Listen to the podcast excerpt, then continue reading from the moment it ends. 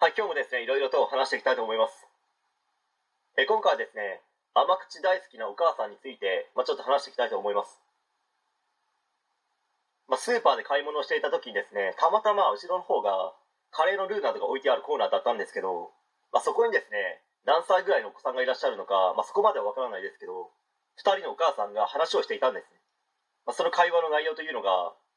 まあ、1人目のお母さん、うちの子全然勉強しないわ。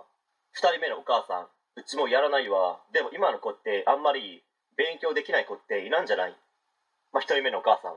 まあ、なんとかなるでしょう。まあ、それよりカレー甘口がいいかな。という会話内容でした。まあ、この後自分はですね、その場を離れてしまったので、まあ、その会話の続きはわからないんですけど、なんかですね、謎めいた会話ですよ。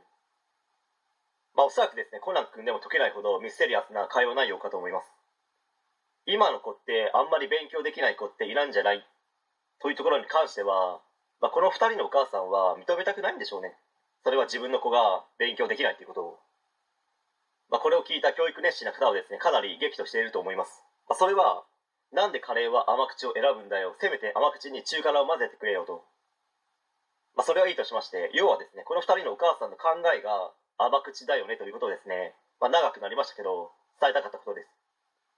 の意識や認識の甘さが自身の子供の人生をですね、狭めているということも本来ならば、まあ、知らなければいけないんでしょうけど、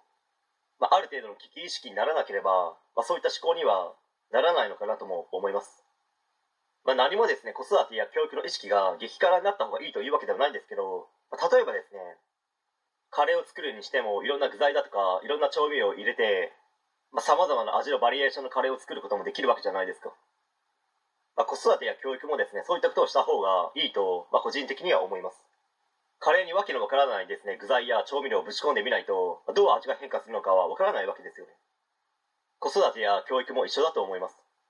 教育評論家の方にですね、これが正しい子育て、教育方法と言われたって、まあ、それが実際に成果が出るかなんてやってみなければわからないですから。そして最後にですね、先日スーパーに行き、レトルトカレーを買ったんですけど、2つほどですね、